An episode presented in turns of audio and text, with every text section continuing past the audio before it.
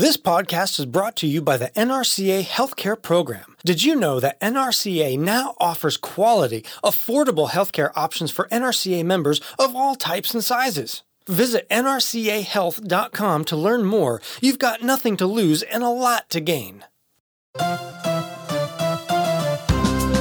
Welcome to the 10th episode in season one of Stories of an Extraordinary Industry presented by NRCA, the National Roofing Contractors Association. My name is Jared Ribble. NRCA brings these stories to you so that you can be proud of the great work being done in the roofing industry and that you might learn something from the story told. If you enjoy this podcast, tell your friends and make sure to subscribe.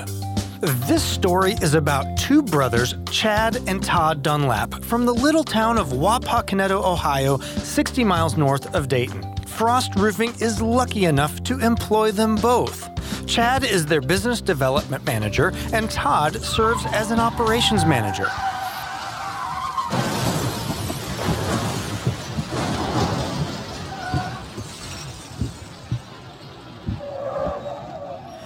This story will not be easy to listen to. But do not turn away. This episode very well could save someone's life, maybe your own. Here is Todd Dunlap. The lady ran one of those blinking yellow lights and she hit us at about 55 miles an hour square in the side. The impact itself killed the driver, which was my stepfather. I was asleep in the back seat. At the point of impact, my stepfather was thrown into the back seat and basically his body shielded me. That was why I was okay because I was cocooned. Whereas Chad went through the windshield with my mother because she was holding Chad like people did in the 70s, more than likely with the windmill effect when the car was hit. She was, you know, naturally, instinctively shielded herself around him and bore most of the blunt force trauma, even though at his age of four, he was thrown out in the road. My mother was stumbling around in shock, but my brother was laying in the highway and the car was in the field and I was in the car. They heard me moaning in the back seat. Todd shared the ambulance ride with his mother. She would not survive. Todd and Chad, brothers age four and seven, would be placed into custody of their father and stepmother. But their dad was rarely home, leaving the boys alone with their stepmother. You know, when after the car accident, when we came home, for instance, um, he was in a cast basically from the waist down. And uh, whereas when you bring your child home under those auspices, you take care of them. You nursemaid them. You don't let them out of your sight. You sleep with them, whatever it takes. That wasn't the case. We were just stuck in our bedroom. And, you know, Chad would cry at night because he was in so much pain. And I would uh, hold the pee bottle, uh, made a coat hanger with a sock on it, and scratch his legs inside his cast, massage his feet and his toes so that they wouldn't become and stay blue because he would just cry and cry and cry. Our environment was one that we weren't wanted there, basically just stuck in a closet like an old pair of boots. Todd is only seven years old, caring for his four year old brother Chad. Here is Chad Dunlap remembering life with his stepmom. Dad was an over the road truck driver, so he would drive all week long and be home sometimes half a day Saturday and all day Sunday. Well, as soon as my dad would leave, she would change, okay, from the person that she was to the person that she normally is with myself and my brother. Her favorite phrase to me was, You're worthless. You'll never amount to anything. You should have died in that wreck with your mother. I was my dad's favorite. She hated me for it. You know, there were things done to me that I, I wouldn't wish on anyone. Her having that, what they called black rage and, and just going off for no reason.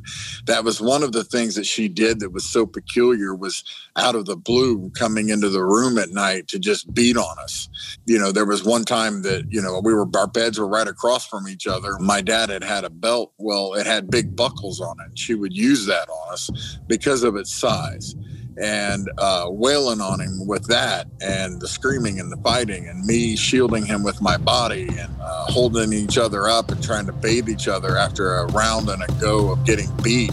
I mean, there were times that she would leave when dad would go off to work and be gone for a week or two at a time. She would turn the heat down or even turn it off. And we were stuck there. It was frost completely covering everything in your room. As an abuser, she convinced us that if we were to say anything or get her in trouble, they would put our father in jail because she wasn't our, our legal parent. Even though that was ridiculous, that was what we thought. So we closed ranks, we kept our mouths shut, and we took care of each other because that was all we had. In the abuse as a child, Todd, he was the one that had to watch. He tried to protect me, but I was easy to target. Todd was always there. He was the constant for my life back then. In junior high, Chad would meet someone at school that would alter the course of his life. His name was Seth. Seth didn't really care for me when we first met. Matter of fact, when we first met, he wanted to fight me. I was in the seventh grade, and uh, it was over a girl. Seth showed up, and we were going to fight. It was scheduled, you know. Evidently, the teachers heard about it as well, and they were waiting outside the school for us to have our little altercation. They broke that up, allowed us the opportunity to talk to each other. We talked it out, wound up going to his house. We found out that we had so much more in common. They did have a lot in common. Each boy had a parent at home physically abusing them. Seth's dad would fire guns at him or beat him till unconscious. Chad and Seth quickly became friends. Seth was fearless. I guess when you've been through things like that, normal fears really aren't fears anymore. He, he wasn't afraid of law enforcement. He wasn't afraid of getting busted for anything. Uh, very typical to, to some of the things that I went through, but only it was his father and not his stepmother. Hanging out with Seth was was one of the things that I really enjoyed up to you know, like seventh, eighth, ninth, in 10th grade. We did lots of underage drinking back at that point in time. We did a lot of camping. We would go to bridges and just jump off of bridges into the into bodies of water. We we would uh, ramp our cars at railroad tracks. I have no idea how that 65 Mustang stayed without busting a hole in the oil pan or, or worse. I, I did lots of things to to get out of the reality that I that I was currently living in. Seth's fearlessness began to rub off on Chad. And this fresh set of courage came roaring to the surface when his stepmom found a dish she thought was dirty. She burst into our bedroom swinging this belt buckle and continued to hit me with it. Well, that was the night that everything really changed. I snapped. I, I, I exploded. I went after her. Luckily, my brother was in the house and, and he grabs me from around the waist and I'm pulling him across the living room. One of our good friends was there, jumps in front of me. Mind you, my brother's two and a half years older. These guys are power lifters, they're very strong individuals. However, I had so much rage and so much anger and resentment to phrases such as "You're worthless. You'll never amount to anything. You should have died that wreck with your mother." That I had snapped. I had had my fill. You know, at some point we have to stand up for ourselves so many people in an abusive relationship just learn to accept this as their normal. That is not acceptable.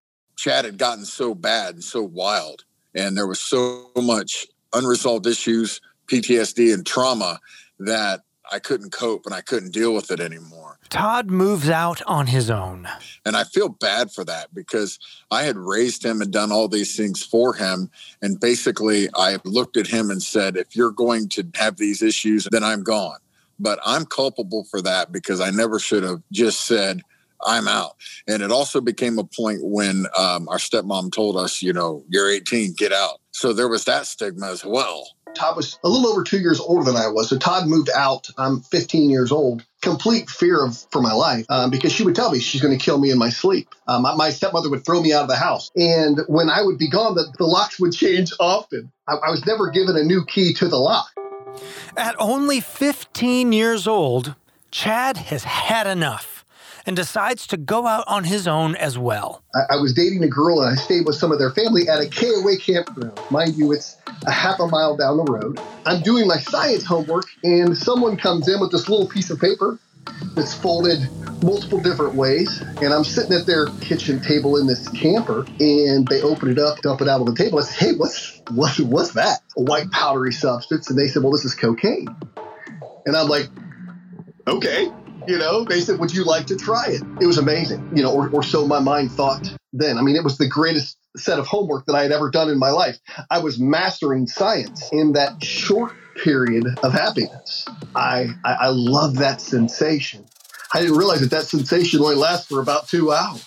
there was constant fear, constant uh, adrenaline, constant anger. So his natural emotional state was super intense anger, just this raw intensity. My life was a constant state of fight or flight. I was all the time, I was always amped up. And those drugs focused and enhanced that intensity. Then Chad gets some good news. So it seems. 18 years old, my dad meets with me to go sign the paperwork over for me to receive my mother and stepfather's life insurance policy. They handed me a check for a lot of money, thousands and thousands of dollars as a junior in high school. So I was getting those thousands of dollars plus Social Security from my, my deceased stepfather of $865 a month. Money was not a problem. And what does Chad buy with this newfound pot of gold? What every good red blooded American 18 year old boy would buy a car, a fast one. Finally, out of the terrorizing clutches of their stepmother, the Dunlap brothers' fortunes seem to be turning. Or are they? We will find out in a moment, but first, Hi, I'm Jamie Sessions with NRCA, and I am thrilled to announce the launch of the NRCA Healthcare Program, which offers affordable, flexible, customized healthcare benefits to meet all budgets. NRCA's program provides tremendous value through significant cost reduction, product customization, and improved health outcomes for those insured. The NRCA Healthcare Program will help you save money, as well as attract and retain valuable employees. Give us 15 minutes and get a free evaluation of your current healthcare program and allow us to show you the range of affordable options. You have nothing to lose and a lot to gain. Visit nrcahealth.com or call NRCA program partner Vault Health Strategies at 866 431 8721. The Dunlap brothers, Todd and Chad, both work for Frost Roofing and today are respected gentlemen in their community. But their lives started in the rockiest of ways, having to navigate the death of their parents and tremendous physical abuse from their stepmother. The trauma and PTSD is ferocious, and the brothers move separate directions. Chad finding cocaine to be the perfect complement to his amped up personality. With a pot of life insurance money to support him, Chad is set, finally living easy, riding around in his fast car with his best friend Seth, listening to Tom Petty. Chad didn't realize, though, his best friend was on the brink of making a devastating decision. Welcome back to our story, Chad Dunlap we're cruising around in his Mustang, and this song comes on, and he sings it word for word. Tom Petty, Last Dance with Mary Jane. But I thought, wow, you know, I, I, have never heard this song before, and, and you know it well. Other small little things where, you know, I, I'll just kill myself. When he would say these things, it didn't sink in that he was seriously role playing that in his mind of what he would do. And then the phone call my phone rang and, and, it was Seth, and I was like, "Hey man, how's it going? You know, I'm excited. My girlfriend is with me." He had told me about he, how he had went on a date with a young lady, and I said, "That is fantastic." He says, "Well, not really. She wound up getting back with her ex boyfriend," and I said, "Man, I'm so sorry to hear that." He says, "Chad," he says, "I have a rope hanging in the garage. I'm going to take my own life." I didn't believe him. I was like, "Come on, man. What's next?" He he continued to to talk in that direction. He said, "You know, Chad, I've done all that I want to do in this life." You know, he said, "My grandma's waiting in heaven for me." I, I was still doing drugs at the time, and I thought, you know, I can get there. I can mellow this guy out. We can talk through it. Well, he told me that he loved me, and he hung up the phone. My first reaction was to call 911, but I I I stopped in my tracks because I was afraid he'd be mad at me. I, made the split second decision that I can get there. I drove as fast as I possibly could. Uh, my girlfriend screaming at me the entire time to slow down. Um, when I would slow down, she would tell me to speed up. I come flying up in his front yard, and in our conversation, he told me that he was smoking his last cigar and that he would leave a key underneath the doormat. The way he had taped newspapers over the garage windows. Well, that's not something somebody normally does. when I ran through his living room, the cigar was still burning. I thought, man, I made it. I'm here in time. It seemed like forever for me to go from that corner to the to the garage door uh, in the kitchen. Um, there was a huge envelope. I say huge. I think everything seemed out of proportion that day. I tore that off the door and ran out into the garage, and um, he, he had hung himself. His feet were still on the ground. So when I'm standing in that doorway, I thought to myself, you cut the rope too long, dummy. and I and I ran out there and grabbed him, thinking that I was saving him. He had his hands handcuffed behind his back so he couldn't change his mind. I did something that I should have done 25 minutes earlier was I called 911.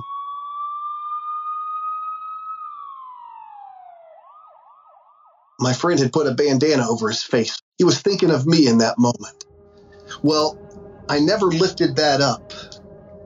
But in my dreams, I would lift it up and it would be my dad, my brother, my girlfriend, everyone that are still here. So my dreams were unbelievably terrifying. So I made the decision.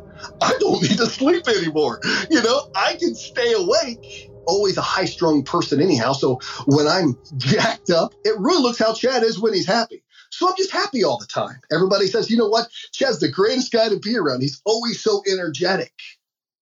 No, I'm always on cocaine and not have these terrifying dreams. So I, I had a habit of about $2,000 a week. I thought that I would have this money forever. Here again is Chad's brother, Todd. He became so intense with his abuse and his issues. All Chad was all out or no out. And the fact that he lived through that was a miracle.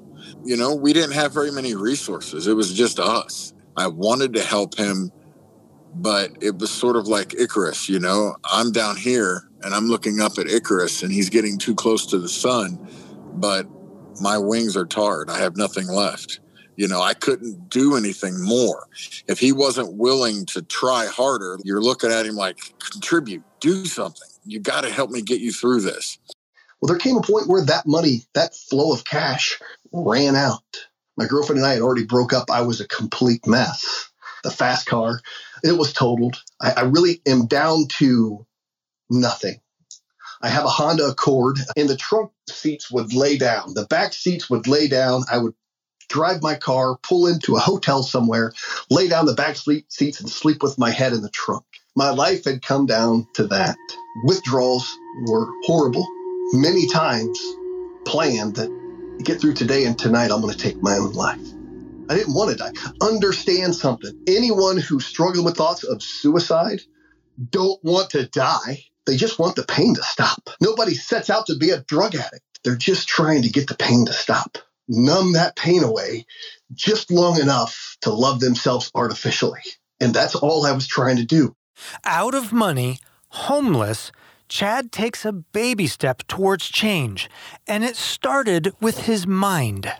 I think the first thing that had to happen was how I spoke to myself. We speak everything into existence, good and bad in our lives. How I talked to myself had to change. For so many years, I still told myself, You're worthless. You'll never amount to anything. You should have died in that wreck with your mother. The second step is Chad believing he could break the cycle and sprout a new branch off his family tree my dad used to always say, and I love my dad to pieces, but he would always say, Well, that's how my childhood was. I can't expect more different for you. But I used to hear all the time, We're Dunlaps. What do you expect? Setting such a low standard for w- what they have in life. And it would anger me. That's garbage.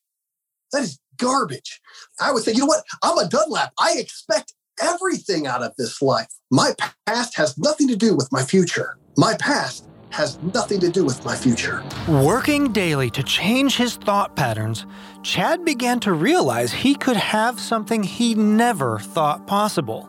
And it would be the driving motivation for change in his life. Of all the things he never thought that he would ever have, and that was his own family.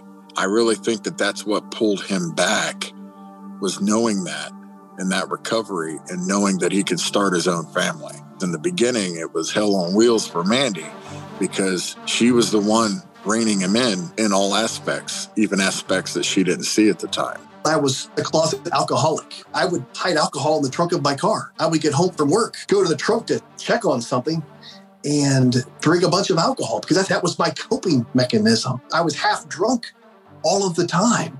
That's that's how I could still live with me And looking back, it breaks my heart. You know, my children were old enough to understand what they were seeing. And that bothered me. I, am supposed to be the example for them. And I was a horrible example. I hated who I was. There was nothing positive coming out of my mouth. Well, when you're not positive, nobody wants to be around you, even your kids. But being the example to my children was what really forced me to change because I was going down the same road with them that, that my childhood was. And my children should not have to suffer for what I went through. You know, I, I wanted them to believe in me like I was starting to believe in me, but I hadn't showed them much of a good track record. My children were the driving force to make me start loving myself unconditionally. They taught me what unconditional love is.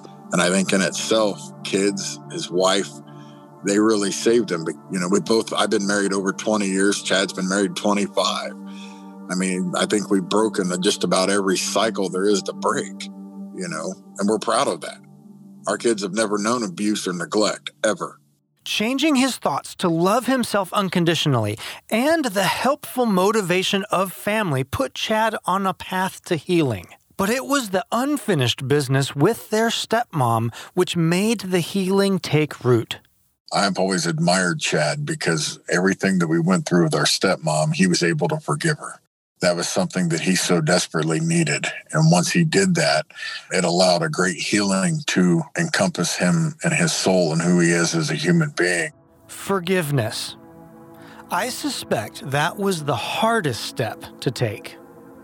Chad makes it clear overcoming a substance addiction does not happen overnight. He works at it daily, and it took until his mid 30s for him to get a handle on his substance abuse. He worked his way through a few different jobs supporting his family and earned his way up the ladder to be the manager of a car dealership. Then he rips up his shoulder when I initially had my shoulder surgery on my right shoulder, greater than 10 years ago, they threw painkillers at me. Unlimited supply. How you doing on your pain meds? I'm pretty low. Here's 90 more. I became addicted to painkillers. This is within the last 15 years. I was up to 16 a day running a car dealership. We had our greatest month ever, and I don't recall a single thing my wife tried so hard to keep me on the straight and narrow with my painkillers. She would start writing them down, and Chad got angry. I don't need to be mothered. Nobody's going to control me. I got to the point where I'm seeing my physical therapist. She says, Chad, I have no idea how good you're doing. Why is that? She said, You're high all the time. And that angered me. So that night I went home. I had 52 of my little friends still with me. The next morning I took them to her. In the withdrawals, out of this world. Then I converted my garage over into an area for my kids just to hang out. I put myself in that garage for four days. I went through cold sweats, anger, rage, teeth banging together because my body was fighting. Hey, get me some more painkillers. Day four, it was like a light went off and I had become sober. Another addiction battle, and Chad conquered. But a second shoulder surgery put him right back into a fight with the pills. Chad needed a change of scenery and a change of workplace. Could he find a job where his outgoing personality would coincide with a work environment that would foster his goals of staying clean? Welcome to our story, JJ Smithey of Frost Roofing.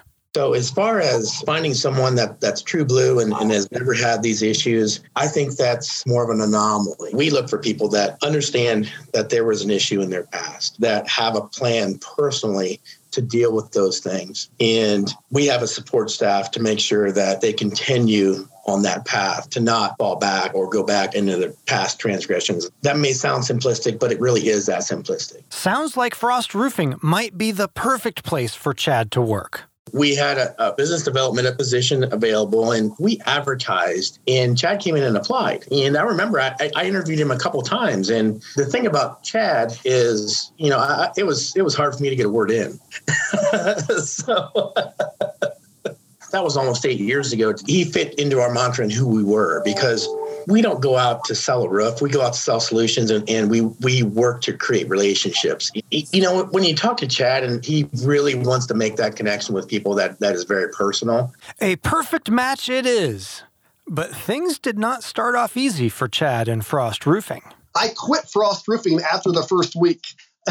I walked over to the HR manager. I handed her my keys. I handed her my credit card. I handed her my phone. And I said, This just isn't for me. And she said, Hey, Chad, why don't you calm down and let's have a meeting? Went back and sat down in JJ's office. And he came in and sat down and said, What's the problem? And I said, Man, this just isn't for me. He said, Chad, I just want you to be you. I didn't know anything about roofing. He just got very overwhelmed with with the technical aspect. I guess that's where we learned how to how to work together if he finds a customer that has a need, we're going to be able to fix that. And as, as long as he can get the right person to the introduction and he can create that relationship, things are going to work out well. And things have worked out well. Chad, having experienced unimaginable rejection growing up, once a driving force for his drug addiction, now with unconditionally loving himself, Chad can use that experience of rejection for something positive the really interesting thing about Chad is he thrives on people saying no. And I've never seen that in a person. Business development is a very tough job because you, you get a lot of rejection. And Chad is the guy that I've never seen before where he kind of thrives on that, where he's going to crack that nut. He's going to find that day where his customer is going to give us an opportunity. And it might be a $300 bill. And that's really all we need. Chad has now been with Frost Roofing for nearly a decade. His brother Todd joined Frost shortly after Chad. Todd has proven so valuable to Frost Roofing, he won the Roofing Alliance's 2020 MVP Award and Professional Roofing Magazine's Best of the Best. Yes, Todd is an extraordinary roofer, but it was his community contributions and volunteering that he believes really won him the accolades when we give and when we help others and do the things that we do, it's because we know we've been there. We were strong enough to make it out, but you have a duty to go back in and save people. Most people get home at night and everything they've done for everyone else, that cup is completely empty. They have nothing left for themselves at the end of the day. Start loving yourself unconditionally. That cup fills and begins to overflow. Well, I tell you what, that overflow is what I give to everyone else. You're worth it. If you start to love yourself unconditionally and fill that cup, everything in your life changes. A changed life. But Chad had one more test. So this last year, I retore off the shoulder and partial bicep tear. I had surgery in February. This was the first time that I was ever man enough, I guess, in my world, the way to put it, to say, not this time. I've learned in the last 10 years to unconditionally love myself. I'm worth more than addiction. Way to go, Chad! Way to go! Todd and Chad, you are extraordinary roofers. Frost Roofing is lucky to have you, and so is the roofing industry. As our story comes to a close, we would be remiss if we didn't allow our guests to offer some helpful advice. Here is JJ Smithey again on what to look for in your employees who might be struggling with substance abuse. Guys that work together every day know each other really well. And when your habits change and all of a sudden you become a moody person or, you know, you're, you're just a different guy, then, then that's always a red flag. Uh, calling in late to work or they start missing work or you start to see those kinds of things where Mondays are a no show and you've got, you've got other guys saying, Hey, there's something going on. And we have a conversation and we say, Hey, what's going on?